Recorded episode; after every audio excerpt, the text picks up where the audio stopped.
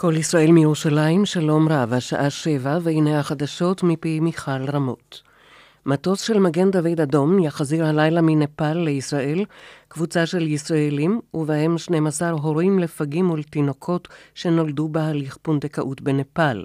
כתבתנו פאר לי שחר מוסרת כי בסך הכל ממתינים בנפאל 25 זוגות ישראלים חד-מיניים עם תינוקות שנולדו בהליך פונדקאות.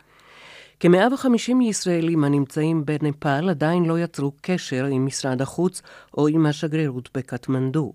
משלחת של צבא נפאל הגיעה לבניין השגרירות כדי לתאם את החיפושים אחריהם.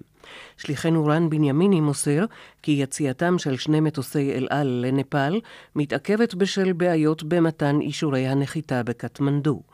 במשלחת צוותי חילוץ של פיקוד העורף שיפעלו לאתר ישראלים, לחלץ לכודים ולטפל בפצועים, וכן סיוע רפואי והומניטרי וציוד להקמת בית חולים שדה. כתבתנו כרמלה מנשה מוסרת כי אלוף פיקוד העורף, יואל סטריק, וקצין רפואה ראשי, דודו דגן, סיימו לתדרך את המשלחת היוצאת לנפאל. ראש הממשלה נתניהו שוחח עם מפקד המשלחת, אלוף משנה יורם לארדו, ואמר לו, אלה פניה האמיתיות של ישראל, מדינה שנחלצת לסייע בכל מרחק ברגעים כאלה. מדברי ראש הממשלה הביא כתבנו המדיני רונן פולק. מניין ההרוגים בנפאל עד כה יותר מ-2,500. בצפון מערב סוריה נהרגו לפחות 34 אזרחים בהפצצה של חיל האוויר הסורי על העיירה דרקוש שבשליטת המורדים. פלסטינים יידו אבנים אל הרכבת הקלה בשכונת שועפאט בצפון ירושלים. נגרם נזק לקרון. בשכונת א-טור במזרח העיר השליכו פלסטינים אבנים אל שוטרים. איש לא נפגע. סוכנות הידיעות רויטרס מדווחת כי ישראל תשתתף מחר כמשקיפה בכינוס המדינות החתומות על האמנה למניעת הפצתו של נשק גרעיני בניו יורק. זו הפעם הראשונה שישראל תשתתף בכינוס, המתקיים בכל חמש שנים.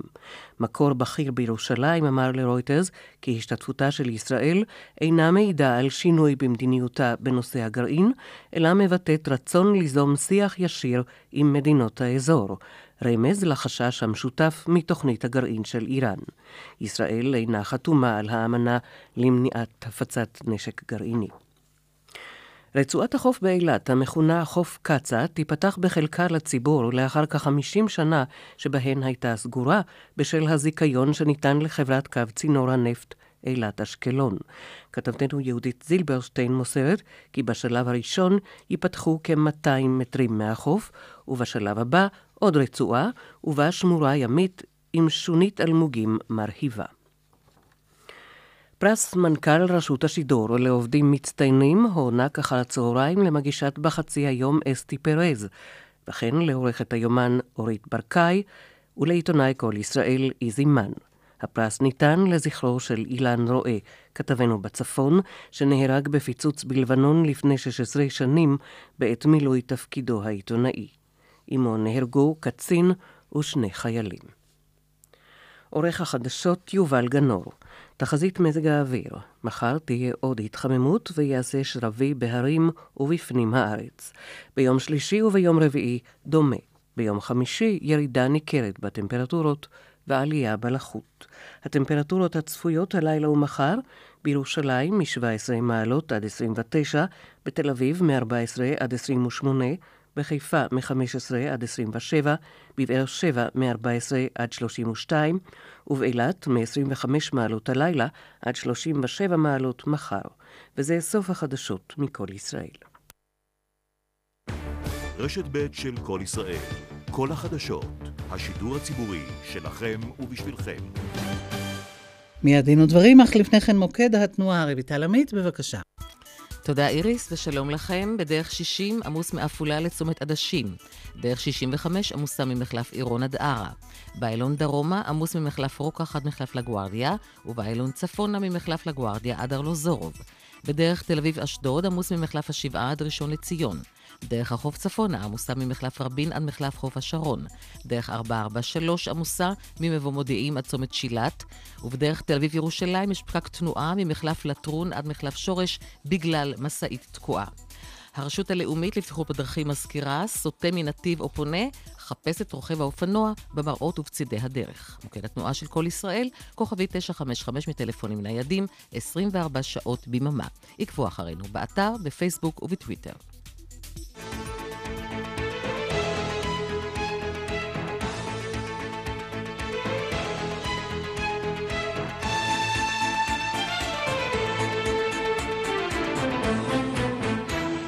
דין ודברים על חוק ערכים ודמוקרטיה ומה שביניהם עם משה נגבי. שלום לכם, עורכת התוכנית אורית ברקאי, בהפקה דפנה אברהם, טכנאי השידור אילן אזולאי, כאן ליד המיקרופון משה נגבי ואיריס לביא. מיד נדון כאן בהשלכות העקרוניות של הדרישות העולות במשא ומתן הקואליציוני לשינוי בסמכויותיו ובדרכי מינויו של בג"ץ, ובאתגר שהן מציבות בפני שר המשפטים הבא. אנו מארחים באולפנינו את סגן נשיא המכון הישראלי לדמוקרטיה, הפרופסור מרדכי קרמניצר, שגם יחווה את דעתו על הדרישה הקואליציונית לבטל את הסנקציות הפליליות על חרדים שיסרבו לשרת בצה"ל. בית המשפט העליון בהרכב מיוחד ונרחב, ובראשות הנשיא הפורש, אשר גרוניס, פרסם החודש שני תקדימים עקרוניים, המגבילים באורח מהותי את יכולת הרשויות לשלוח יד לכיסי האזרחים. נשמע על כך מאורחנו באולפן, עורך דין אביגדור דורות, שותף במשרד איתן מהולל שדות. היועץ המשפטי לממשלה שוקל לבטל את המונופול של הרבנות הראשית על מתן תעודות כשרות למסעדות. איתנו העורך הדין ריקי שפירא רוזנברג מהמרכז הרפורמי לדת ומדינה, שעתרה לבג"ץ בנושא הזה. כל אלה איתנו, אבל נפתח, משה, בשתי הערות אקטואליות. כן, ההערה הראשונה נוגעת לנו עצמנו. אנחנו בוודאי שמחים וגאים שהעורכת של התוכנית הזאת, אורית ברקאי, היא בין אלה שקיבלו לפני שעה קלה בבית סוקולוב בתל אביב את פרס מנכ"ל רשות השידור על שמו של אילן רואה, זיכרונו לברכה, שנהרג במילוי שליחותו העיתונאית בלבנון. אורית שלנו, העורכת של התוכנית שלנו, קיבלה את הפרס הזה ביחד עם השותפה שלה למלאכת יומן הצהריים, אסתי פרז ועמיתנו איזי מן. אני חושב שכל מי שעוקב אחר התוכנית שלנו, כמו גם אחר יומן הצהריים, שאותו עורכת אורית ברקאי, יודע קודם כל שהפרס מגיע לה, ב' שבאומנות העריכה שלה, ובהחלט מדובר באומנות עריכה מצידה של אורית, גם בבחירת הנושאים, גם בבחירת המרואיינים. אורית ברקאי היא מממשת ממש בצורה מופתית את ערכי ומטרות השידור הציבורי, במיוחד בכל הנוגע להפגנת עצמאות ועמידה גם בלחצים פוליטיים, גם, וזה לא פחות חשוב היום, בלחצים כלכליים ומסחריים מכל סוג שהוא. ומדוע אני חושב שיש מקום להעיר על כך מעבר לשמחה ולברכה האישית שלנו בהקשר של התוכנית הזאת שעוסקת בחוק ומשפט. אני חושב שהמצוינות שבגינה גם אורית ברקאי, גם אסתי פרס, גם איזימן קיבלו את הפרס על שם אילן רואה היום, צריכה לעורר מחשבה מחודשת בכנסת החדשה לגבי אותו חוק שהוא בעיניי לוקה גם באיוולת וגם בעוול, אותו חוק שקיבלה הכנסת הקודמת לגבי סגירתה הגורפת והברוטלית של רשות השידור, ובמיוחד אותו סעיף דרקוני בחוק שקיבלה הכנסת הקודמת, שמפטר באופן קולקטיבי, בלי להבחין בין טובים לרעים, את כל עובדי רשות השידור, ולא מבטיח לאף אחד מהם מקום בתאגיד השידור הציבורי החדש.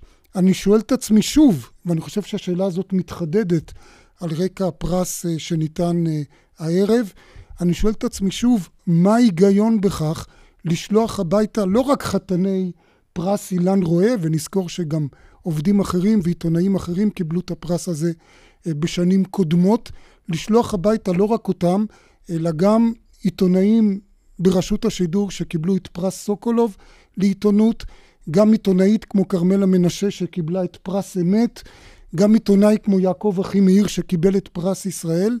אני אומר שוב, הלוואי והפרס שניתן הערב יעורר את המחשבה המחודשת אצל חברי הכנסת לגבי החוק הזה, שכמו שאמרתי, לוקה גם בעוול וגם אה, באיוולת לדעתי. ומהשולחן הזה והמיקרופון הזה שוב ברכות לאורית אסתי וייזי. לאורית, אכן כן. אה, עכשיו, לגבי ההערה האקטואלית השנייה, אה, נוגעת באמת לאותן אה, דרישות שהזכרת קודם, איריס, אותן דרישות שעלו אה, אה, במשא ומתן הקואליציוני, אה, גם אה, לצמצם את סמכותו של בג"ץ אה, לבטל חוקים, או ליתר דיוק, אה, אה, אותה הצעה לתת אה, לכנסת אפשרות לחוקק מחדש חוקים אה, שבג"ץ יפסול אותם, מה שקרוי פסקת ההתגברות, וגם לשנות את דרכי מינויו של בג"ץ כך שיהיו יותר פוליטיקאים, או יהיה רוב פוליטי אה, באותה ועדה שימנה את שופטי בג"ץ. אני מודאג לא רק מן ההצעות כשלעצמן, אלא גם מהנימוקים שמביאים להם, כי הנימוקים שמובאים הם שוב אה, מעידים במקרה הטוב על ניכור ואדישות לעתיד הדמוקרטיה שלנו, ובמקרה הפחות טוב לבורות פשוט לגבי מה זו דמוקרטיה. כי אנחנו שומעים שוב את הטיעון הזה שזה לא דמוקרטי שבית משפט שלא נבחר על ידי הרוב, וכמובן הפוליטיקאים מייצגים את הרוב, על זה אין ויכוח, אותם חברי כנסת, אה, אה, זה לא דמוקרטי שבית משפט כזה יבטל חוקים אה, שהרוב חוקק אותם. אני אומר בורות, ניכור לדמוקרטיה, משום שבוודאי שצריך להיות ברור לכל אחד, ובוודאי לאזרחי מדינת ישראל ולמחוקקי מדינת ישראל, שדמוקרטיה זה לא רק שלטון הרוב, אלא גם ובעיקר הגנה מפני עריצות הרוב. למה אני אומר שזה צריך להיות ברור במיוחד במדינת ישראל? משום שזהו לקח מרכזי, ואמרנו את זה לא מכבר, אה, אה, בערב יום השואה או לקראת יום השואה בתוכנית הזאת שוב.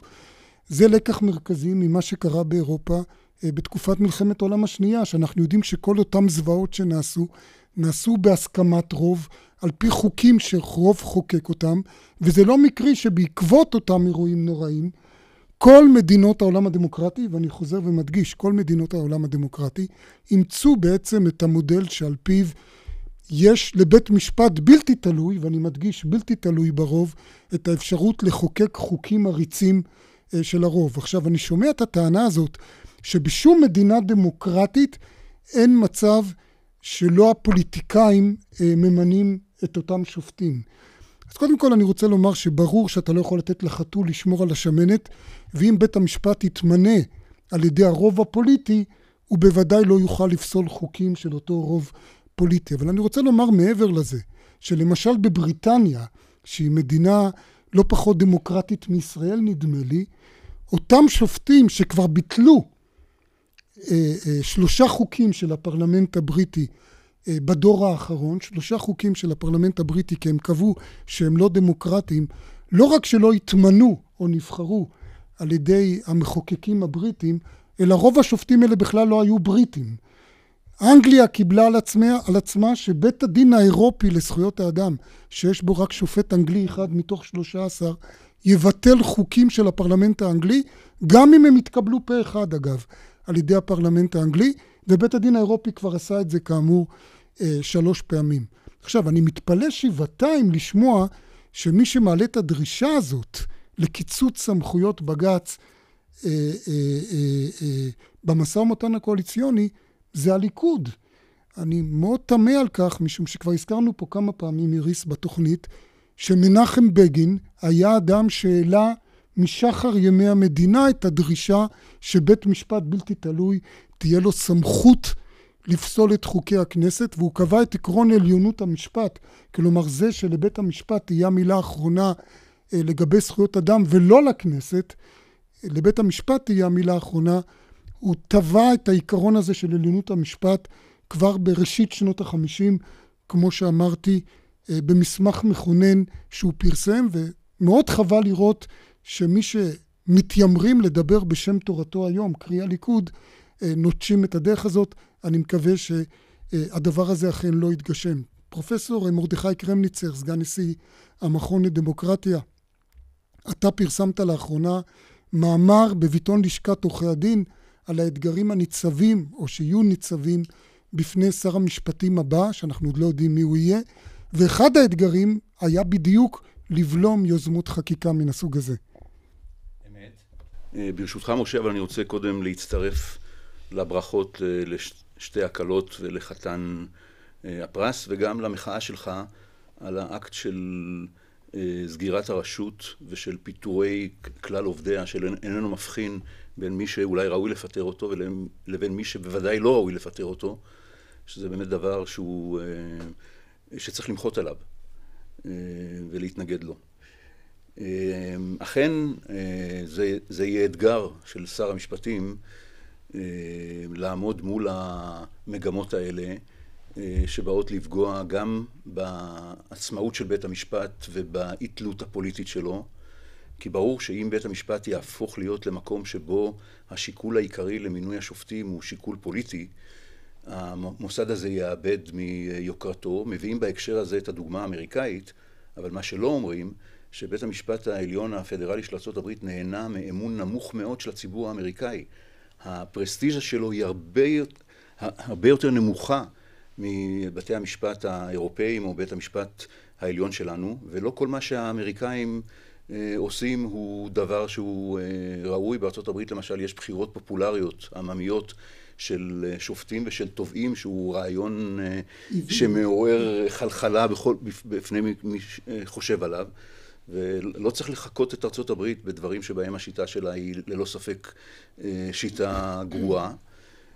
ולא רק שרוצים להשפיע על פוליטיזציה של הרכב השופטים, גם רוצים שבמקרה ויישאר עדיין בית משפט שיפסול פעם בדור חוק שהכנסת תוכל להוציא לו לשון מכוח חוק יסוד ולהגיד מה שפסקת אין לו שום ערך. וגם כאן נתלים במדינה כמו קנדה רק לא מזכירים שבקנדה הרקע להוראת ההתגברות שם הוא המבנה הפדרלי של השיטה הקנדית, עד כמה שידוע לי אנחנו עדיין לא פדרציה, וגם אין לנו מגילת זכויות אדם שיפוטית חוקתית מלאה כמו בקנדה. אני רוצה להזכיר שחוק יסוד כבוד האדם וחירותו לא הוכנסה המילה שוויון, לא הוכנס חופש הביטוי, ולא ששכחו את זה, לא רצו להכניס את זה, לכן להשוות אותנו לקנדה זה פשוט דבר שהוא לחלוטין איננו במקום. אני חושב ששום בני אדם רציונליים, מעבר למסך בערות שאתה לא יודע, שמאחוריו אתה לא יודע למי אתה תשתייך, לאיזה קבוצה אתה תשתייך, לא היה מפקיד בידי איזשהו רוב פוליטי את הסמכות הסופית לפגוע בזכויות של הפרטים של קבוצות המיעוט. זה צעד מסוכן, בלתי אחראי, כמו שאמרת, גם ההיסטוריה לימדה אותנו לאן הוא עלול להוביל. וקשה, קשה מאוד להבין מה מניע את המערכת הפוליטית בהתחשב בזה שיש בית משפט עליון שבתחום הזה של פסילת חוקים מגלה ריסון עצמי מובהק. לדעתי אם יש מקום למתוח ביקורת על בית המשפט, המשפט זה שהריסון העצמי שלו הוא מופרז. הוא באמת מרסן את עצמו, הוא מגלה יחס כבוד בלתי רגיל למחוקק, גם שלא תמיד מגיע למחוקק יחס הכבוד הזה, ועל הרקע הזה לבוא גם לשנות את דרכי מינוי השופטים, שאגב בעולם מסתכלים עליהם כדרך מינוי טובה מאוד של שופטים, וצריך להזכיר שלקואליציה יש היום וטו לגבי מינוי שופט לבית המשפט העליון. אי אפשר למנות שופט לבית המשפט העליון שהקואליציה תתנגד ל... למינוי שלו. כי צריך שבעה מתוך תשעה ויש ארבעה פוליטיקאים. נכון, ב... אז כן. גם את זה צריך ל...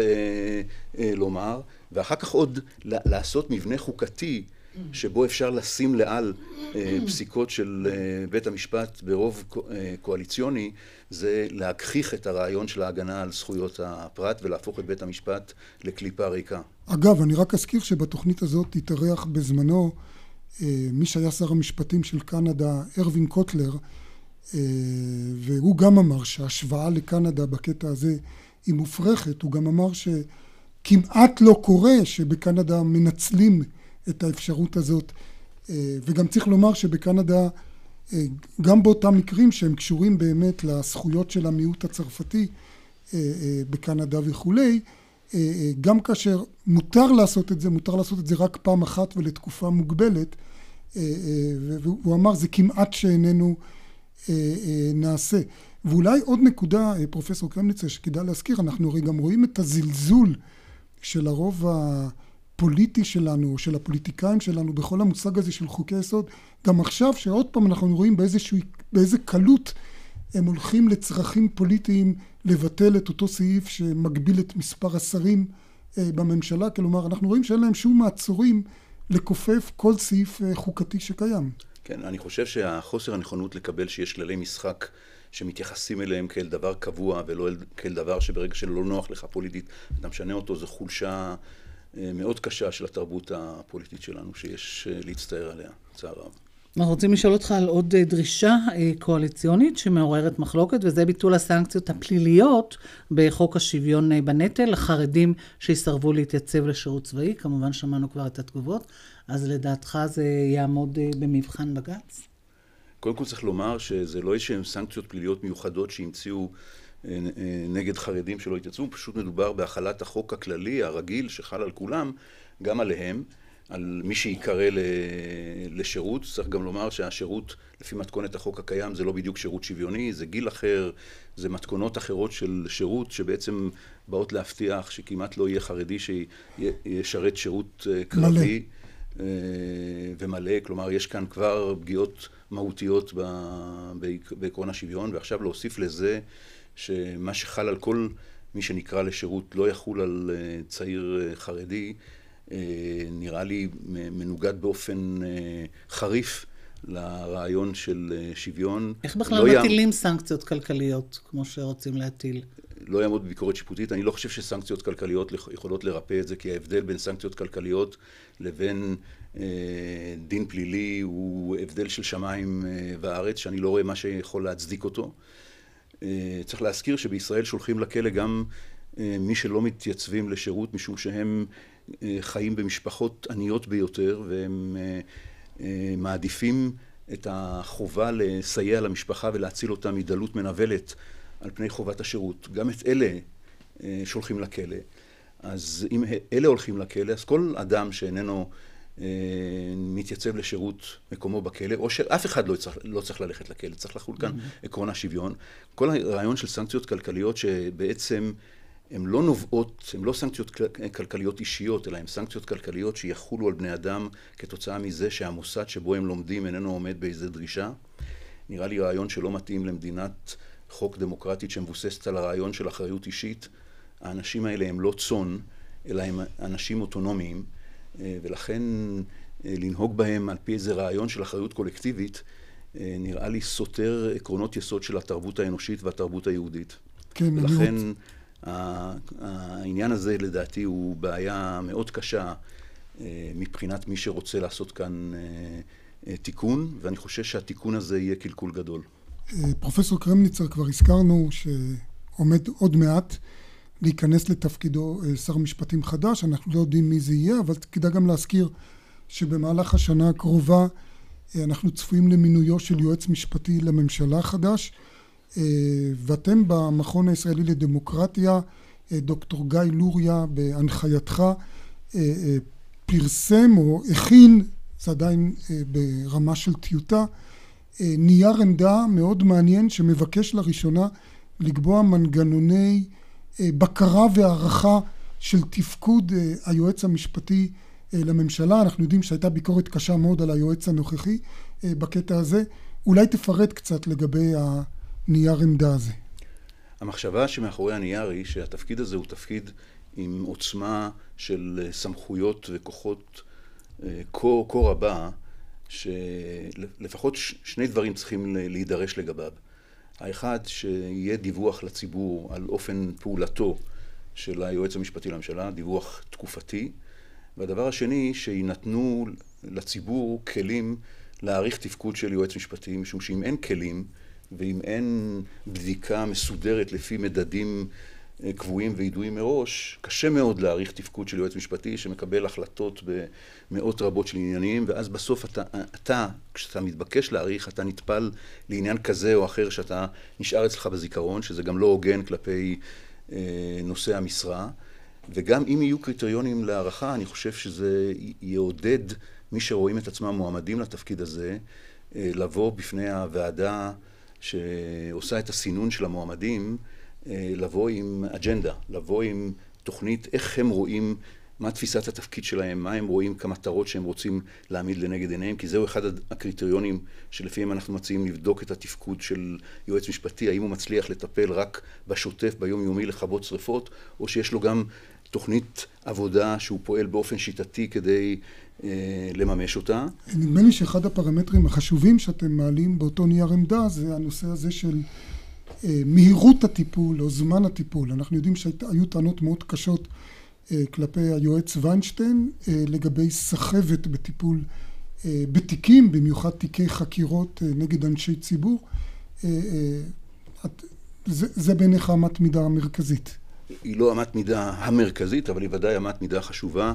אני חושב שטיפול בתיק שהוא לא נעשה בזמן סביר איננו, איננו טיפול, וככל שמדובר בתיקים פליליים אפשר להרוג כל תיק אם מושכים אותו מספיק זמן, ולכן העניין הזה של טיפול בדברים בזמן הוא בהחלט קריטריון חשוב להערכת תפקוד של יועץ משפטי לממשלה. הייתם מציעים לעגן את הנושא הזה של הבקרה והערכה בחוק? אני זוכר שוועדת שמגר בזמנו, שדנה בסמכויות היועץ המשפטי, המליצה על חוק שיגדיר את סמכויותיו.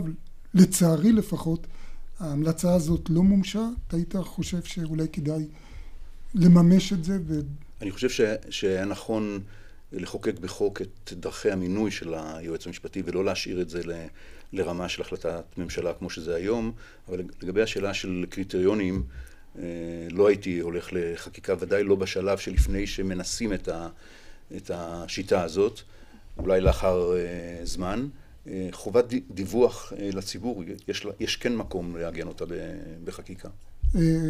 דיברנו על סחבת בעבודת היועץ המשפטי, נדמה לי שדוגמה מובהקת וקיצונית אולי זה הטיפול של היועץ ויינשטיין בתיק הרפז, מסמך הרפז, שהתחיל כמסמך גלנט והתברר כמסמך הרפז, שאנחנו יודעים שכבר למעלה מארבע שנים עוד לא התקבלה החלטה, אפילו לא לגבי השאלה אם להעמיד לדין את אותו הרפז על הזיוף לכאורה של אותו מסמך, ובהקשר הזה עלה עימות מאוד מעניין לדעתי ועקרוני בין היועץ ויינשטיין לבין מי שהיה הפצ"ר בזמן אותה פרשה, אביחי מנדלבליט, שהיום הוא מזכיר הממשלה. אנחנו שמענו שהיועץ המשפטי שוקל, אם עדיין שוקל אם להעמיד אותו לדין על העצה שהוא נתן בזמנו לרמטכ"ל אשכנזי.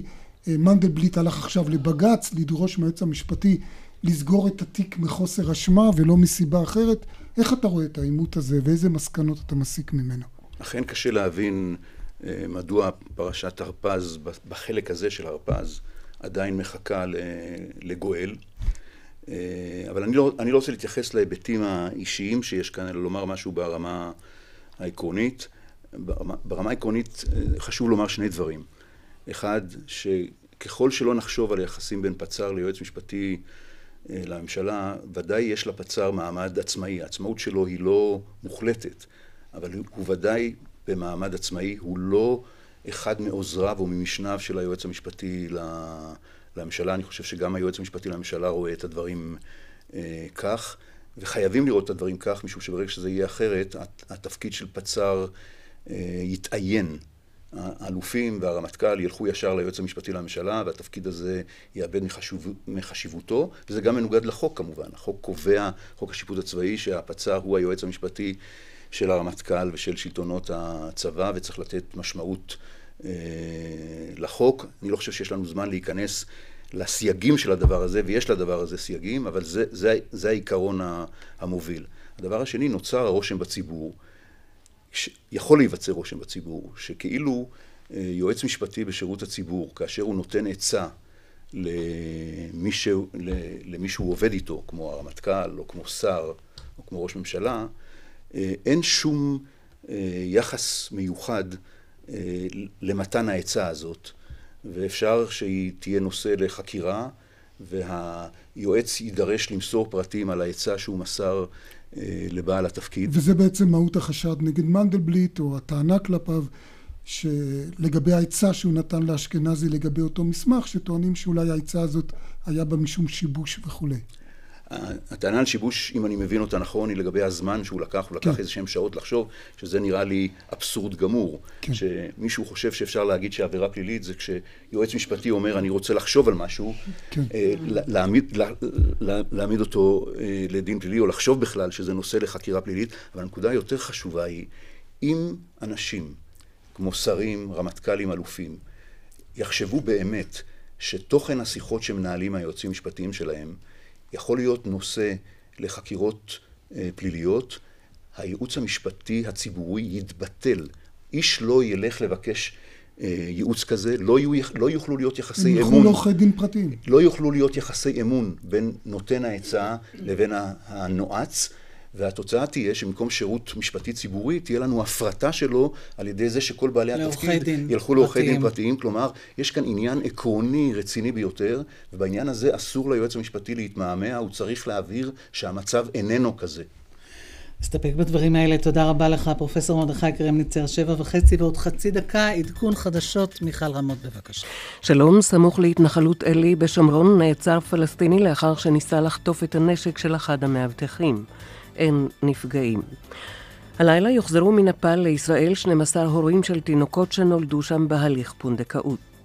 משלחת חילוץ וסיוע תצא הלילה לנפאל. עד כה נמנו יותר מ-2,500 הרוגים ברעידת האדמה. כ-150 ישראלים עדיין לא יצרו קשר עם ישראל. ישראל תשתתף בפעם הראשונה זה 20 שנה כמשקיפה בכינוס של המדינות החתומות על האמנה למניעת הפצת נשק גרעיני. בצפון מערב סוריה נהרגו לפחות 34 בני אדם בהפצצה של חיל האוויר הסורי על עיירה שבשליטת המורדים. מזג האוויר, התחממות, וזה העדכון לשעה זו.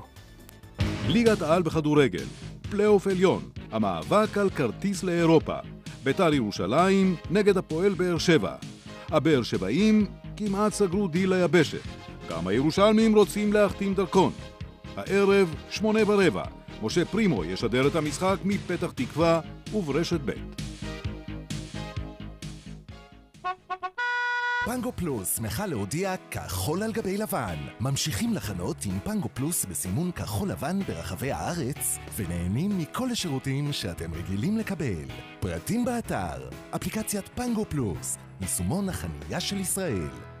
עוד פרסומת לדיור מוגן, ועוד אחת. אבל מה זה דיור מוגן? מתאים לכם לגור שם? כאן איריס כהן, מנכ"לית אחוזת בית רעננה. כדי להבין באמת מהו דיור מוגן, אני מזמינה אתכם לחמישה ימי רוח מלא באחוזת בית רעננה. לקבל דירה מרועטת, להכיר את הדיירים, ליהנות מהבריכה, מהרוחות, מפעילויות התרבות, מהפארק וממרכזי הבילוי שלנו. מעוניינים להתארח ולהתנסות? הכינו את המזוודות. התקשרו, כוכבית 9997. אתה חושב שאתה נוהג פרפקט? אז יש לנו ביטוח פרפקט בשבילך. נהג פרפקט, הכשרה פרפקט. ביטוח בעולם בטוח, הכשרה. כפוף לתנאי החיתום והפוליסה. המוסיקה הזאת לא תצא לכם מהראש. האופרה הישראלית פותחת בענק את עונת המינויים 2015-2016 עם הטרובדור, מקבט, רומאו ויוליה, נישואי פיגארו, שולי הפנינים, וכמובן, פסטיבל האופרה במצדה. לרכישת מינוי התקשרו 03-692-7777 מגדלי הים התיכון, המובילה את סגנון החיים לגיל השלישי, פתחה את הבית החדש בירושלים. רק ל-116 דיירים. חייגו כוכבית 9134. הייתה לי ילדות לא קלה, אבל למזלי, היה מי שתמך והאמין בי. ודבר כזה אין לכל נערה. שלום, כאן עדן הראל. כולנו היינו פעם בני נוער. עמותת עלם מסייעת לנערים ונערות בסיכון. לתרומת 18 שקלים חייגו כוכבית 2886 או ייכנסו לאתר עלם.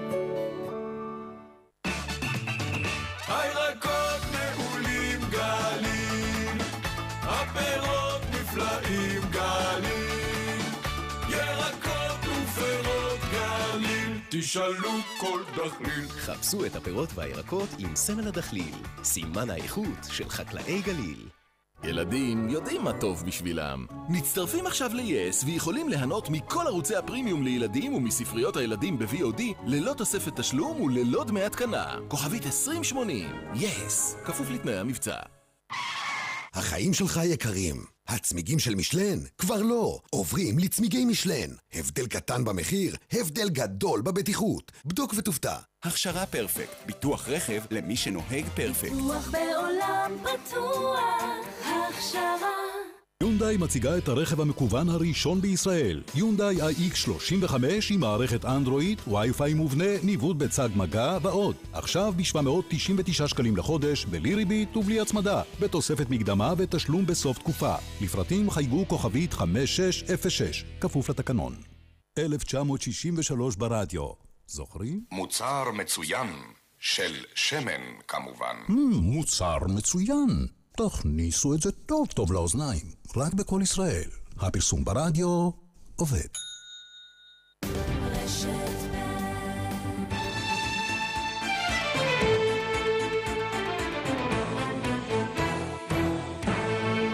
אנחנו כאן בדין ודברים, ועכשיו אנחנו פונים אליך, עורך דין אביגדור דורות, שותף במשרד איתן מהולל שדות.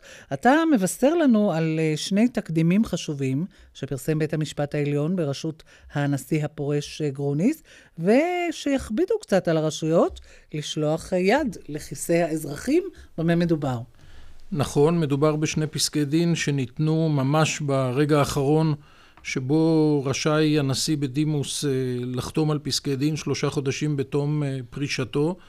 אה, בשניהם היה הרכב מורחב מאוד של שופטים, באחד תשעה שופטים ובשני שבעה שופטים. בשניהם, מי שנתן את פסק הדין המרכזי היה הנשיא בדימוס גרוניס, ובשניהם ידם של הרשויות המקומיות הייתה על התחתונה.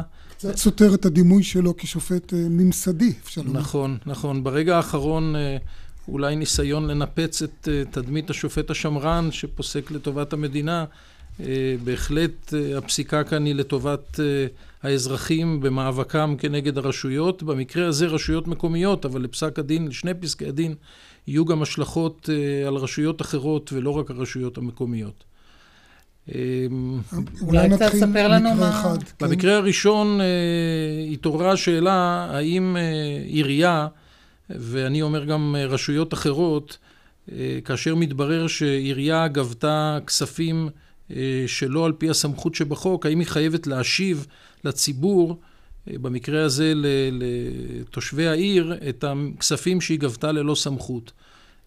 מה ש... לכאורה התשובה היא טריוויאלית שכן. זה נכון, כן. זה נכון שלכאורה אם שואלים כל אדם מן היישוב, הוא יגיד התשובה היא כן, אבל עד לפסק הדין הזה, שניתן בהרכב של תשעה שופטים בדיון נוסף, אה, לא נקבע מעולם שיש אה, עילה עצמאית אה, שרק על בסיס זה שהגבייה נעשתה ללא סמכות, יש להשיב את, את המיסים האלה מכוח חוק עשיית עושר. זה נקבע בפסק הדין שעליו ניתן דיון נוסף בהרכב מורחב של שופטים, ועתה בעצם פה אחד כל השופטים הסכימו עם העיקרון שהעירייה ורשויות אחרות יצטרכו להשיב את הכספים. אלא שנקבע גם שיש לעיריות ולרשויות אחרות גם הגנה מסוימת. ההגנה שהתרכזו בה בפסק הדין הזה הייתה הגנה שמכונה הגנת התקציב. דהיינו מצב שבו עירייה למשל תבוא ותאמר שאם היא תצטרך להשיב את הכספים שהיא גבתה ללא סמכות חוקית, היא עלולה להתמוטט או יהיה ממש כאוס בתקציב שלה. אמ, אני חושב שההגנה הזו, למרות שהיא נשמעת הגנה חשובה, אני חושב שהיא תעמוד מעט מאוד פעמים לרשויות, מפני שלמשל רשות מקומית גובה הרבה מאוד סוגים של אה, אה, ארנונות ויש לה מקורות תקציביים מגוונים, כך שגם אם יימצא שאגרה מסוימת או היטל מסוים נגבה ללא סמכות בחוק, יהיה קשה מאוד להוכיח שהשבת הכספים לאזרחים תמוטט את העירייה או לא תאפשר לה לתפקד.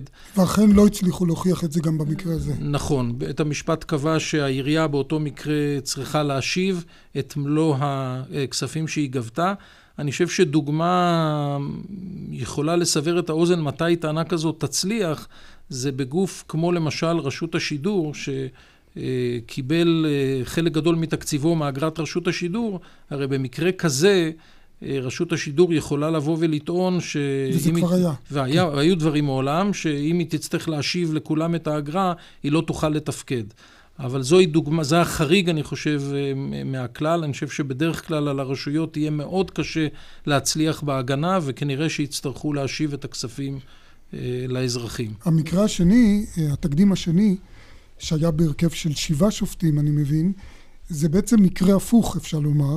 שבו אזרחים היו חייבים אה, כספים לעירייה, כספי ארנונה, אה, ובמקרה הזה זו הייתה ארנונה חוקית לחלוטין, הם לא שילמו ובעצם נתנו איזשהו מחסום בפני העירייה אה, לממש את התשלום נכון, הזה. נכון, פסק הדין עסק בעצם בשאלה האם אזרח שבא לקבל אה, תעודה מן העירייה לצורך אה, העברת זכויות אה, בטאבו...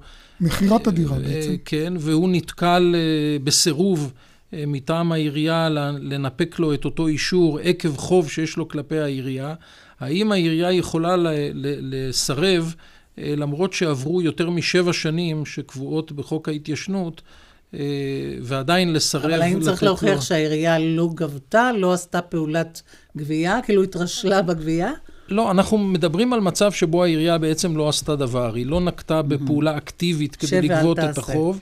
היא חיכתה מסיבה כזו או אחרת, והגיע האזרח אחרי שמונה ותשע ועשר שנים, הוא מבקש לקבל בסך הכל אה, תעודה. שהדירה ו... נקייה מחובות? נכון, והעירייה אומרת לו, עד שלא תשלם את חובותיך, לא ננפיק לך את התעודה, וזה למרות כמובן... למרות שהעירייה לא יכלה לתבוע ממנו את החוב, כי עברה תקופת ההתיישנות. נכון. אז היא ניסתה בדרך הזאת בעצם לסחוט את תשלום החוב. אני לא יודע אם המילה לסחוט היא המילה הנכונה, בסך הכל אליו. מדובר בחוב אה, קיים, אבל יחד עם זאת, העירייה יושבת ולא עושה כלום במשך הרבה מאוד שנים, והאזרח אה, נמצא במצב אה, נחות. כאן לא, היו, לא הייתה תמימות דעים בין השופטים כמו במקרה הראשון. כאן אה, בסך הכל היו שבעה שופטים, ארבעה מהם פסקו לרעת העירייה ולטובת האזרחים, כאשר שלושה שופטים אה, סברו אחרת. אה, שוב, הנשיא בדימוס גרוניס כתב את דעת הרוב שלבסוף התקבלה. ואמר בעצם שהעירייה ה... חייבת לתת את התעודה. נכון. אם עברו כן. שבע שנים והעירייה לא גבתה את החוב או לא נקטה בפעולות גבייה אקטיביות, היא לא יכולה לסרב לתת את התעודה אה, אה, והיא חייבת לתת אותה. ואותו העירייה שנדון עניינה, עיריית חיפה, באמת חויבה אה, לתת את התעודה, אחרי ששבע שנים היא לא עשתה דבר כדי לגבות את החוב. פרופסור מרדכי קרמניצר, איך אתה רואה את שני התקדימים האלה? אני חושב שיש הבדל ביניהם. אני חושב שבמקרה הראשון בית המשפט פסק את מה שהוא התבקש שהוא יפסוק, וקשה לראות בפסק הדין הזה איזשהו פסק דין אקטיביסטי במיוחד, או יצירתי במיוחד. בפסק הדין השני יש יסוד אקטיביסטי או יצירתי בעמדה של שופטי הרוב שהנשיא גרוניס הוביל אותה, ואני באמת חושב ששופטים הם בני אדם יותר מורכבים מהתוויות שמדביקים להם כשמרנים או כאקטיביסטים, ובכלל עדיף לשופט להיות במצב שקשה לסווג אותו.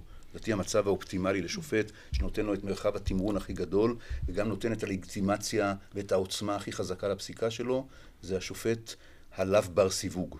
ששופט ש... על פי המקרה ומה כן, שנכון וש... לשפוט. מבחינת הציבור, הציבור מאמין שהוא ניגש לכל מקרה על פי מיטב ה... העקרונות והערכים המשפטיים, ועל פי מיטב הכישרון השיפוטי והפרשני שלו, זה נראה לי המצב הכי טוב. כן, עורך דין דורות, רצית... אה, רציתי רק להסב את תשומת הלב אה, בקשר לדיון בחלק הראשון של התוכנית, שבשני המקרים התעוררה גם שאלה נוספת שלא עמדה במרכז הדיון, והיא הסמכות של היועץ המשפטי לממשלה להצטרף להליכים שבעלי דין אחרים מעורבים בהם אה, בשם האינטרס הציבורי. ובשני המקרים היועץ המשפטי זכה לביקורת מפני בית המשפט, מפי בית המשפט עקב ההצטרפות המאוחרת שלו. והייתה השאלה האם יאפשרו והוא לו... והוא גם ניסה להעלות טענות שלא עלו קודם. נכון, עקב ההצטרפות המאוחרת הוא ניסה לטעון טענות שלא עלו קודם לכן, והתעוררה השאלה... ואגב, הוא צידד כמובן, או לא יודע אם כמובן, אבל הוא צידד בעמדות, ש... בעמדות של הממסד. נכון, כלומר. בשני המקרים הוא צידד ב... בעמדות העירייה, ובשני המקרים אה, דעתו לא התקבלה. אה, אולי, אולי רק, רק נאמר שוב, אני שוב מתחבר לדיון בחלק הראשון של התוכנית, שאני חושב שגם שני הסיפורים שאתה הבאת לנו, עורך דין אביגדור דורות, אה, מוכיחים עד כמה חשוב שבית המשפט העליון והרכבו לא יהיו בשליטת הרוב הפוליטי, וכמה חשוב שהוא יהיה עצמאי ולא ירגיש שהוא צריך למצוא חן בעיני הפוליטיקאים וכולי, כי הנה ראינו כמה פסיקה נגד הממסד יכולה להיות חשובה לכיס של כל אחד ואחד מאיתנו. מאשר. תודה רבה, אה, עורך דין אה, אביגדור דורות. ועכשיו אל הנושא הבא. היועץ המשפטי לממשלה שוקל להתיר למסעדות להציג עצמן ככשרות, גם אם ההכשר שבידיהם אינו מטעם הרבנות הראשית. זה קורה כבר, אנחנו שומעים על זה בירושלים, אבל עוד פרטים נשמע ממך, עורכת דין ריקי שפירא רוזנברג, מהמרכז הרפורמי לדת ומדינה. המקרה אה, הספציפי הזה בעקבות עתירה שאת הגשת, ספרי לנו במה מדובר. כן, אה, אנחנו הגשנו עתירה בשם אה, שני בעלי מסעדות בירושלים. אה, תקרב, כן, תקרבו את זה. זהו, עכשיו שני שומעים. בעלי המסעדות, שני בעלי המסעדות, הם החזיקו בעבר בתעודת כשרות של הרבנות הראשית, אבל באיזשהו שלב שניהם החליטו לוותר על התעודה. אה, כל אחד מסיבותיו. הוא, בעל מסעדה אחד, מכיוון שהוא נדרש להשתמש בירק מסוים של גוש קטיף, שהוא ירק מורעל, שדרך אגב, גם לדעת הרב עמאר, שהיה בעבר הרב הראשי לישראל, סבר שהשימוש בירק הוא שימוש מסוכן. דרשו ממנו כדי למנוע תולעים והימצאות אה, מזיקים. נכון, כן. כלומר זאת הייתה... מסעדה שהיא צמחונית. זאת הייתה, לא, זה- זאת חלבית. הייתה מסעדה חלבית, כן. אה, הוגש בה, הוגשו בה דגים, אבל אה, הדרישה של המשגיח מטעם הרבנות הראשית הייתה דרישה חד משמעית שהשימוש אה, בירק שאינו ירק של גוש קטיף ישלול ממנו את תעודת הכשרות. אה, בעל המסעדה הרגיש שהוא עושה עוול ללקוחות שלו, שהוא פוגע בבריאותם. זה כולל חומרי הדברה. כולל, כולל חומרי הדברה רעילים ומסוכנים, והוא אה, ניסה לדבר עם המשגיח ולשנות את אה, הגזרה, אבל הוא לא הצליח, ולכן הוא החליט לוותר על תעודת הכשרות, אה, ולמעשה, אבל הוא המשיך להקפיד על כל כללי הכשרות.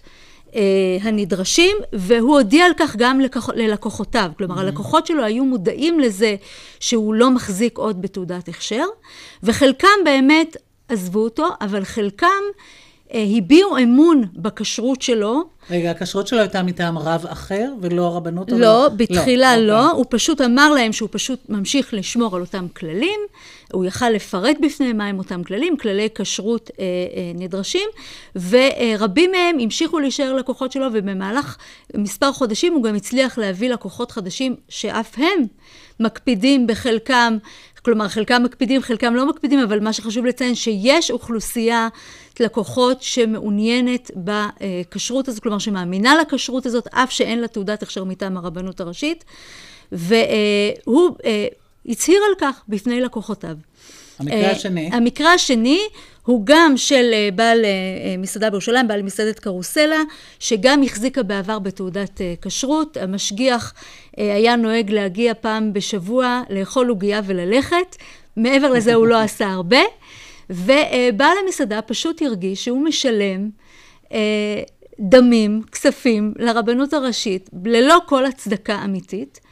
אה, ולכן הוא החליט שהוא אה, מוותר על תעודת הכשרות, והוא מודיע על כך ללקוחותיו, אבל ממשיך להצהיר בפניהם שמדובר באוכל כשר. עכשיו, הטענה של הרבנות הראשית היא בעצם שעל פי חוק איסור הונאה בכשרות, אם אין לך תעודה של הרבנות הראשית, אסור לך להצהיר על עצמך אה, ככשר, ואולי נזכיר שיש כבר בירושלים רב אורתודוקסי לפחות אחד, הרב ליבוביץ', שהוא קורא, לצ... קורא לזה השגחה פרטית, כמובן יש פה דו משמעות אה, לכותרת הזאת, שהוא בודק ונותן הכשרים, אבל הטענה של הרבנות הראשית זה שאם מסעדה שנזקקת לשירותים של אותה השגחה פרטית מצהירה על עצמה ככשרה, זה כשלעצמו הפרה של החוק, זה הונאה. ונגד זה אתם בעצם הלכתם לבג"ץ. נכון. כלומר, אנחנו למעשה טוענים שחוק איסור הונאה בכשרות כשמו כן הוא. התכלית שלו היא למנוע הונאה. ברגע שבעלי המסעדות מודיעים בפני קהל הלקוחות שלהם שהם אכן אינם מחזיקים תעודת הכשר, אך אומרים להם, אנחנו שומרים על הכשרות, והם אכן שומרים על הכשרות, אז בעצם הם לא עוברים על חוק איסור הונאה בכשרות. ומותר להם לכתוב מסעדה כשרה. נכון, כלומר חוק איסור הונאה בכשרות נועד באמת למנוע הונאה, נועד למנוע את העובדה שאדם ש... אה, אה, יש לו אוכל לא כשר במסעדה, מציג אותו ככשר בפני לקוחותיו, זה באמת עבירה על פי חוק איסור הונאה בכשרות. אבל כאשר בעלי מסעדות שומרים על הכשרות וה, והמסעדה היא אכן כשרה, הם אינם עוברים על חוק איסור הונאה בכשרות כאשר הם מציגים את המסעדה ככשרה. ומה עוד שהם כותבים כשר אך... הם צריכים לכתוב את זה, שזה כשר אך לא... כלומר, מה, מה שקורה, באמת שני בעלי המסעדות האלה לא כתבו על המסעדה שלהם עצמה ככשרה, זה הוצג באתרים באינטרנט, אבל מבחינת ה... הרבנות הראשית, הטענה של הרבנות הראשית הייתה שהם עברו על הוראת החוק. עכשיו, הטענה שלנו שלאור חוק יסוד חופש העיסוק, לא ניתן לפרש את החוק בצורה כל כך גורפת ומחייבת את כל בעלי המסעדות להשתמש דווקא בהשגחה של הרבנות הראשית. ההשגחה של הרבנות הראשית לא יכול להיות שהיא תהיה ההשגחה הבלעדית, שכל בעל מסעדה בעצם נאלץ בעל כורחו להשתמש בשירותים האלה של הרבנות הראשית. וחשוב לציין שאנחנו רואים כאן תופעה שהיא לא רק של שני העותרים, אלא בעצם יש תופעה של מסעדות רבות, התופעה הזאת היא כרגע אה, בעיקר בירושלים, אבל בהחלט הולכת ומתרחבת גם אה, בערים אחרות, של בעלי מסעדות שחשים שבדרך אגב הבעיות של הכשרות ברבנות הראשית הן בעיות שכבר אה, נידונו בדוח מבקר המדינה בעבר, הן נידונו בוועדת הביקורת של הכנסת, כלומר אנחנו יודעים על בעיות רבות שיש בעצם הפעלת מערך הכשרות אה, שהוא לא אה, אה, פועל כנדרש, אבל מעבר לכך אנחנו טוענים שתחום הכשרות הוא תחום שצריך לחול בו בעצם פלורליזם שמאפשר לקבוצות שונות לתת את אמונם בתעודות כשרות שונות. אנחנו רואים את זה, זה קורה בשטח ופשוט החוק אה, אה, או יותר נכון, אכיפת החוק כפי שמבצעת אותה כרגע הרבנות הראשית, היא לא תואמת את המציאות. במציאות יש לנו קהלים שונים, שכל אחד מהם נותן אמון בתעודת הכשר שונה, ואין סיבה שמי שאוכף את חוק איסור הונאה בכשרות, לא יתייחס למציאות הזאת ובעצם יאכוף את החוק רק במקומות בהם יש באמת הונאה. עכשיו, אני מבין שהדיון וההכרעה בבג"ץ צפויים אה, בחודש הבא, אבל כבר קרה משהו. היועץ המשפטי לממשלה, כשהוא אה, קיבל לידיו את העתירה שלכם, או הובא לידיעתו, הוא בעצם אה, גילה את דעתו שהוא די מסכים איתכם, כלומר, הוא כנראה מתכוון ככל הנראה אה, לבוא לבג"ץ ולהסכים איתכם שצריך להפקיע את המונופול הזה מהרבנות הראשית.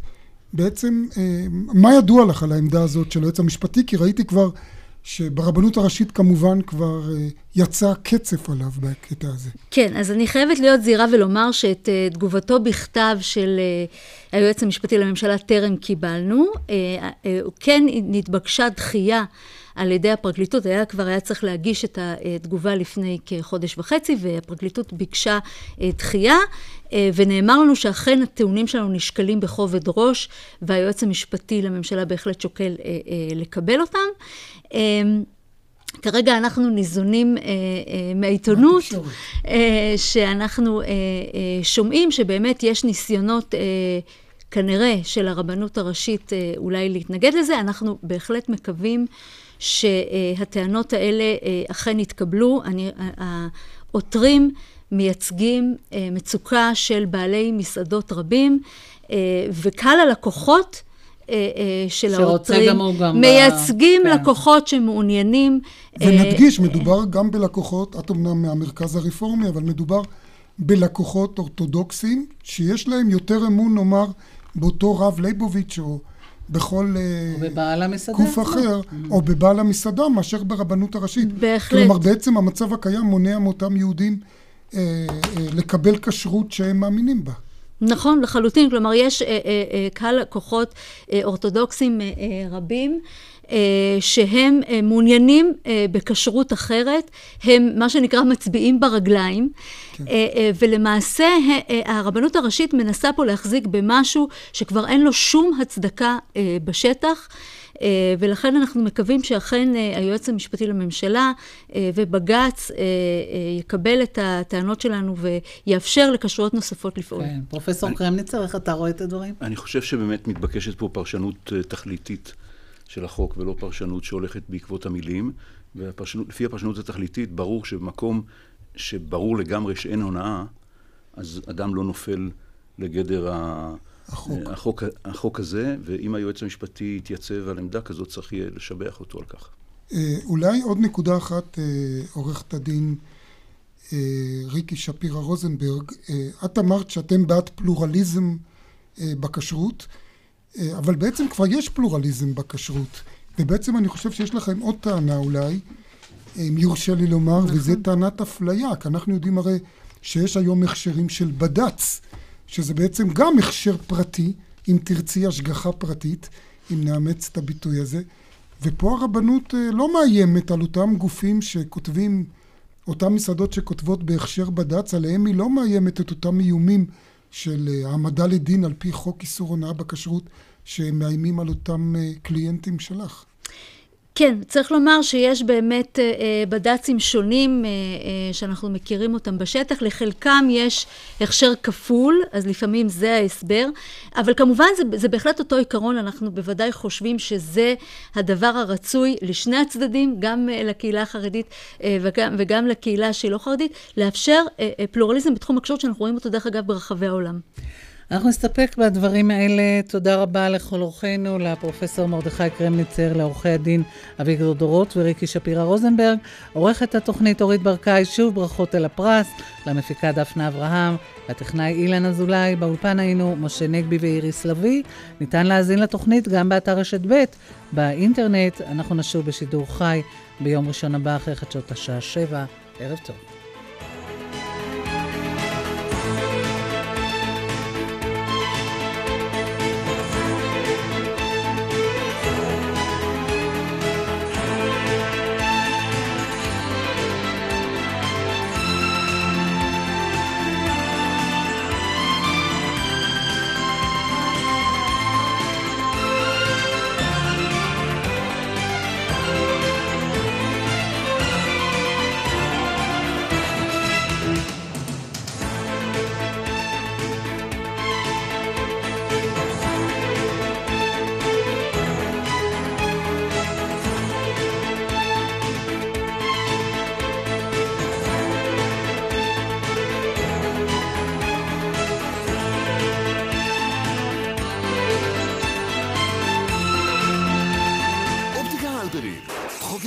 שבע שנות עצמאות ב-67 אחוזי הנחה לכל החנות. אופטיקה הלפרין.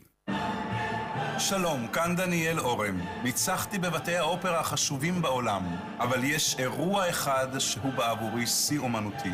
פסטיבל האופרה במצדה, אותו אני גאה ללוות מיום היווסדו. בואו גם השנה להתרגש איתי בפסטיבל. אל תחמיצו את אירוע התרבות הגדול של ישראל, טוסקה וכרמין אבואנה לרגלי המצדה יוני 2015, בשיתוף ארקיע, משרד התיירות והמועצה האזורית תמר. להזמנת כרטיסים כוכבית 6226, להזמנת חופשה וכרטיסים ארקיע כוכבית 5758. הירקות